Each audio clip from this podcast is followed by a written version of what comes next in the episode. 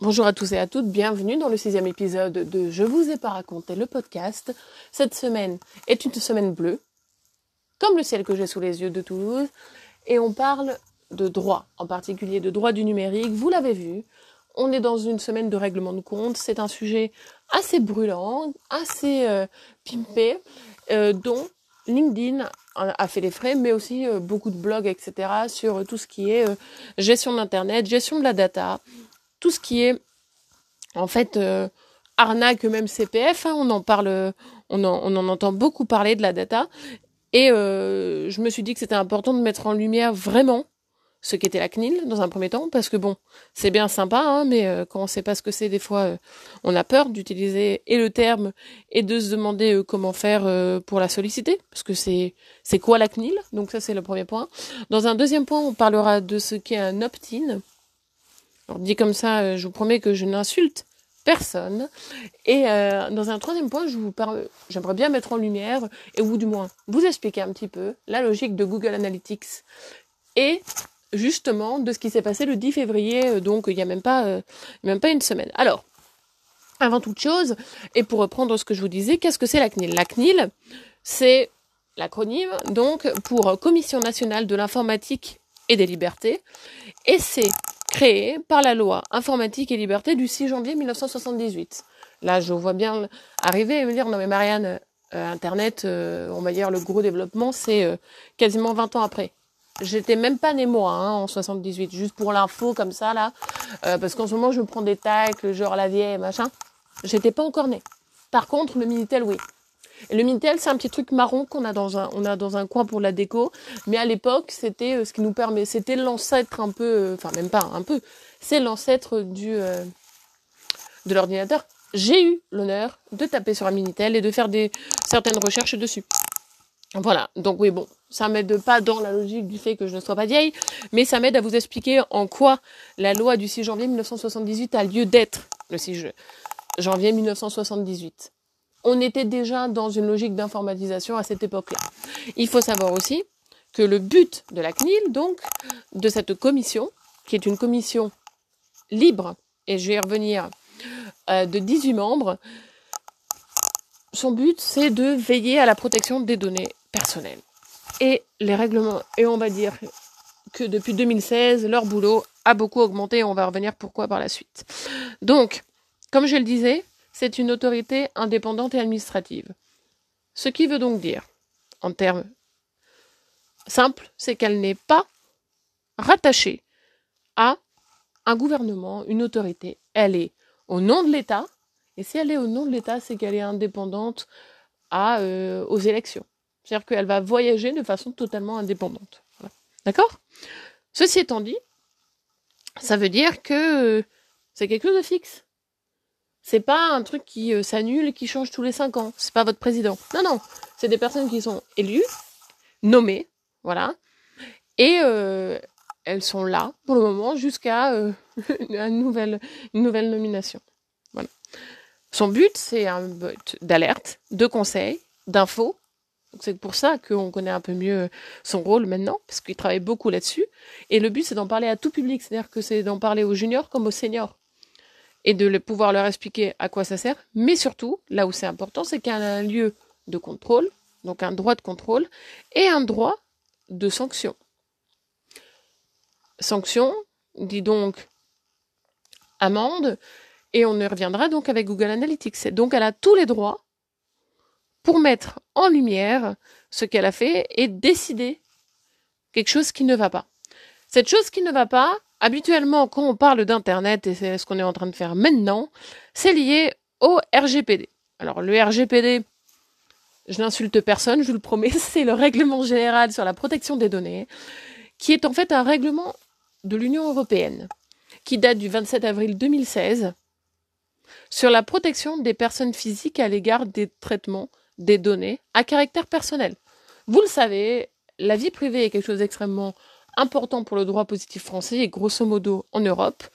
Cependant, avec Internet, ben, les frontières, elles se sont un peu effacées. Et si les frontières, elles se sont effacées, ces données, elles ont, elles ont on va dire, un, un petit problème au niveau justement de la passation de ces données. Ben, ce règlement, il sert à ça. Il sert justement, comme je le disais, à gérer au niveau européen comment cela fonctionne. Alors déjà, je vous vois venir. Non, mais Marianne, tu nous as dit dans un dernier podcast que le droit numérique, oui, bah, je maintiens. Euh, le droit numérique ne s'est pas uniformisé au niveau international, mais bien uniquement au niveau, il commence à s'uniformiser au niveau européen. Ce qui veut donc dire que on, a, on est quand même l'Europe contre le reste du monde, là, en ce moment précis. Et euh, on a encore beaucoup de vides juridiques. C'est pour ça que d'ailleurs, entre parenthèses, je fais des mises à jour de droit du numérique régulièrement, parce que ça évolue, mais surtout parce que pour donner un avis, un conseil, une consultance, il faut quand même être à même de savoir ce qui se passe en ce moment. Voilà. Donc pour revenir euh, à expliquer ce que c'est le RGPD, le, le RGPD, ça permet à quoi?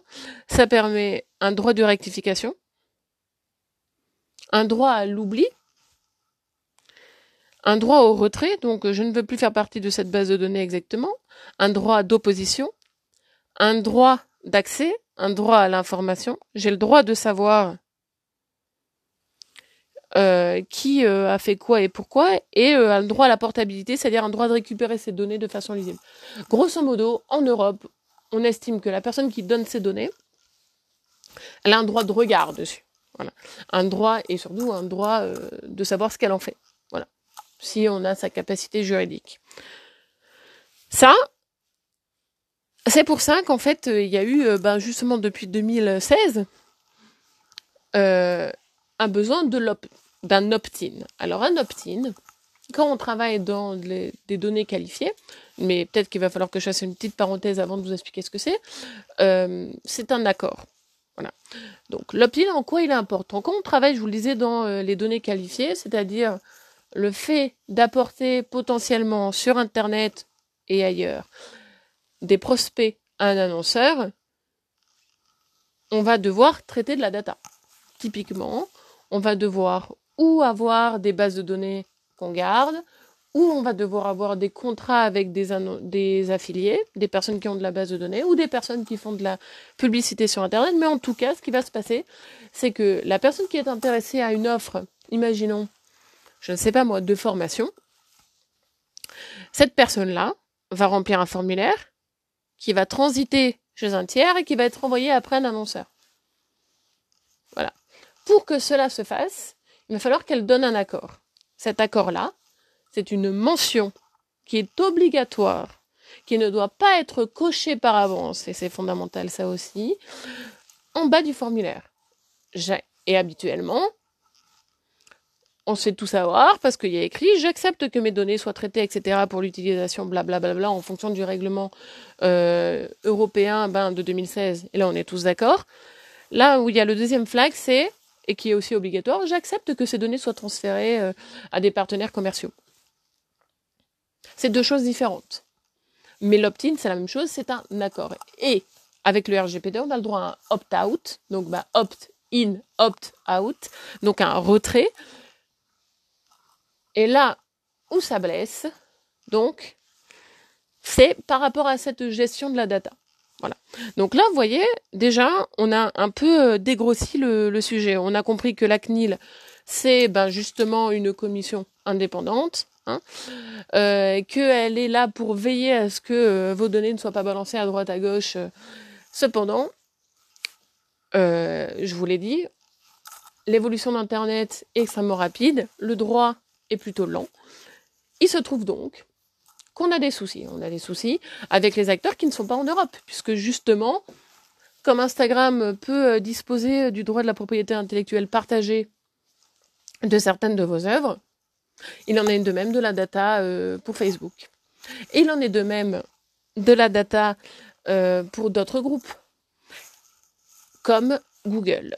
Donc, qu'est-ce qui s'est passé en fait dernièrement? Il y a eu plusieurs plaintes. Je vous ai dit qu'on pouvait porter plainte directement à la CNIL, et ben la CNIL a reçu plusieurs plaintes. Elle a reçu plusieurs, euh, plaintes contre Auchan, contre Sephora, contre Facebook. pourquoi? Ben pour un truc tout simple. Une fois que la data était acceptée, donc Auchan pouvait la traiter, sauf que Auchan, pour mesurer et pour gérer ces données, utilise un outil. Cet outil, c'est un outil qui a été développé par euh, le numéro 1 des moteurs de recherche. Donc il faut savoir que Google dans le monde, c'est, pour avoir fait un petit cours de CO il n'y a pas très longtemps, c'est quasiment, si on compte pas la Chine et la Russie, hein, naturellement 90% du, euh, des recherches sur Internet. Google a développé donc un outil qui s'appelle Google Analytics qui permet d'analyser son audience sur son site et de récupérer des informations. Avec des cookies, ok, pas que. Mais par contre, euh, l'utilisateur ne donne pas son accord. En fait, c'est quelque chose qui se fait en automatique. On va savoir euh, sur quel device, donc si vous vous connectez à travers un ordinateur ou un téléphone, on va savoir de où, on va savoir euh, potentiellement les IP, on va savoir le, là où vous allez. Ça nous aide dans le parcours utilisateur en marketing, ce qu'on appelle et votre expérience utilisateur, l'UX, voilà. Et ça nous aide en design, c'est-à-dire qu'en fait, si on voit que euh, vous allez plus à gauche euh, sur le site, on va mettre les choses importantes à gauche, et ainsi de suite.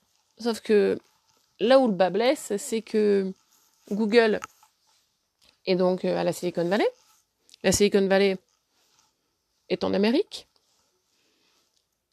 et que donc le droit positif américain n'est pas le même que le droit positif européen. Google est totalement légal en Amérique. Malheureusement, il viole l'article 44 du transfert de data du RGPD. Il le viole en Europe. Pourquoi? Parce qu'en fait, ils disent qu'il faut quand même l'accord à travers cela. Et sans, euh, cela, en fait, on n'a pas le droit de traiter la data. Et c'est là où, en fait, ils se sont fait épingler par la CNIL. Et je continue à le répéter, ils ne sont pas illégaux. Ils sont non conformes au droit positif européen. Ils ont été épinglés, en fait, un mois auparavant par l'équivalent autrichien. Et comme on est, je vous le donne dans le mille, hein, je vous l'ai dit, on est en Europe et c'est un règlement européen. S'ils sont épinglés par un, ils sont épinglés par un autre. Et ainsi de suite. Et ce que fait l'Autriche sert de jurisprudence après à la CNIL, donc à l'entité française, pour pouvoir dire, OK, mais regarde, l'Autriche a la raison. L'article 44, tu ne le respectes pas. Si tu ne le respectes pas en Autriche, alors que nous aussi, notre droit, selon, euh, on va dire, la pyramide des lois, euh, eh ben, il doit être conforme le droit européen est conforme à notre constitution française. Et ben voilà. Il se retrouve donc, comme le RGPD a été accepté dans le droit français, il se retrouve donc illégal, entre guillemets, ou plutôt non conforme en France. Je répète, ça ne veut pas dire qu'il est illégal de partout. Ça veut dire que si vous avez un type qui est donc hébergé chez OVH, euh, par exemple, ou chez un hébergeur français, ou si vous avez euh, par exemple des subventions et que vous êtes considéré acteur français du, euh, du numérique, vous n'avez pas le droit pour le moment, ou du moins c'est en frise. Ils ont un mois pour se conformer à, euh, à la mise en place pour que les acteurs français et du moins européens puissent utiliser leurs services. Sinon, en effet, nous ne pourrons plus, comme 80% des, en fait, des acteurs du digital, utiliser Google Analytics en Europe. Voilà. C'est une action un peu également coup de poing pour mettre en lumière aussi euh, un petit peu la guéguerre euh, qu'il y a euh, entre, ben, on va dire, les GAFAM. Donc, vous savez ce que c'est les GAFAM? Je vous en parlerai d'un autre moment, mais grosso modo, c'est Google, Amazon, Facebook, etc. Tous les géants d'Internet, voilà. C'est un peu cette guéguerre-là entre l'institution qui a été créée d'Internet et les colosses qui restent tout de même des entreprises, VS, eh ben, euh, la protection du citoyen. Puisque je vous le rappelle quand même, le but d'un état de droit, notamment en France, c'est de protéger le citoyen.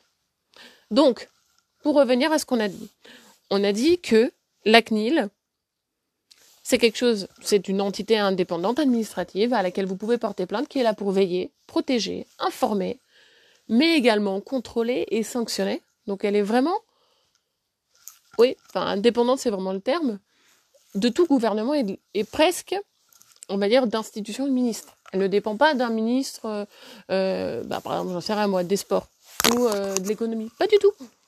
Elle est à part. On a dit également que depuis 2016, il y a eu un droit de rétractation, un droit plus clair pour l'utilisateur lambda de justement de pouvoir jouir entre guillemets de ces données. Un droit de rétractation, un droit de lecture, un droit de correction, un droit de tout cela. Et que ça se euh, traduit par euh, un accord réel à donner. Et pourquoi moi je, suis quand même euh, j'avais envie d'en parler depuis longtemps, même avant le litige de Google Analytics, parce qu'il n'y a pas hyper longtemps justement, euh, j'étais en train de faire des courses et en fait pour la première fois de ma vie, depuis que je travaille dans le marketing, ça va faire maintenant euh, longtemps, 14 ans, hein, ça aide toujours pas à se faire sentir jeune hein, ce podcast, on m'a fait signer réellement un accord papier comme quoi j'acceptais qu'on traite mes données. Première fois de ma vie. Ça s'est passé il y a deux mois. C'était la première fois qu'en fait on respectait réellement toute ma capacité de jouir de ce qui m'appartient, c'est-à-dire mon entité. Parce que vous doutez bien qu'une fois qu'on a ma data, si on veut l'utiliser pour faire autre chose, c'est embêtant, en fait, hein, parce qu'elle est revendue, parce qu'après vous recevez des appels, etc. Donc oui, moi, ça me tenait à cœur de mettre en lumière justement qu'il y a quand même des personnes et des entreprises, euh, peu importe le secteur d'activité d'ailleurs, qui pour faire de la publicité et pour l'utiliser, vous demande un accord écrit et signé. Voilà. Donc ça c'est euh, le point. Donc ça c'est l'opt-in. L'opt-in il peut être écrit, donc il peut être virtuel, il peut être numérique, comme maintenant il y a des signatures. Voilà. Et le troisième point, donc, c'était ce litige avec Google Analytics pour expliquer que c'est un mise en conformité et non pas une illégalité. C'est hyper important. Et que ils sont pas illégaux dans le monde entier ils sont illégaux par rapport au RGPD et à l'article 44, par rapport au transfert de données qui se fait sans de nouveau redemander l'accord. Ça, ça fonctionne en Amérique, ça fonctionne pas en Europe. Ça n'a pas fonctionné en Autriche. Et comme je vous l'ai dit, le droit du numérique, pour euh, me répéter et faire euh, par rapport à un de mes podcasts précédents, le droit du numérique fait beaucoup partie de jurisprudence. Une jurisprudence, qu'est-ce que c'est? C'est le fait que ce soit des décisions de tribunaux qui vont être, on va dire, mises en lumière et utilisées à valeur de normes. Donc, si la Autriche a décidé, on a pris ça comme jurisprudence en France et on l'a appliqué également. Voilà. Ça, c'est ce qui se passe. Donc, ils ont un mois plus ou moins pour se mettre euh, en règle. Sinon, en effet, il va y avoir une mise à jour et c'est euh, un compte à rebours que Google ne veut pas perdre. Puisque, comme je le répète de nouveau, ça risque d'avoir un gros souci et sur son euh, chiffre d'affaires, mais aussi sur son image de marque. Et puis aussi, enfin, sur son core business, qui est quand même justement euh, tout ce qui est la gestion de la data et de la recherche sur les euh, moteurs de recherche. Voilà. Bon ben, je crois que j'ai tout dit hein, pour ce dimanche. Il ne me reste qu'à vous souhaiter un très bon dimanche de février. C'était Je vous ai pas raconté le podcast. Vous pouvez me trouver sur LinkedIn, sur MV Expertise, les experts du digital, mais aussi sur Instagram, sur JVAPR, du 8 pour ceux qui n'ont pas les Mac off, ou encore sur la page, sur ma page, Marianne Vendier, et puis euh, sur Spotify, parce que c'est là où, euh, là où on parle. La semaine prochaine, ce sera une semaine orange. On parlera de stratégie. Et je vous en dis pas plus parce que euh, franchement, euh, ça va être une belle occasion. Allez, merci encore.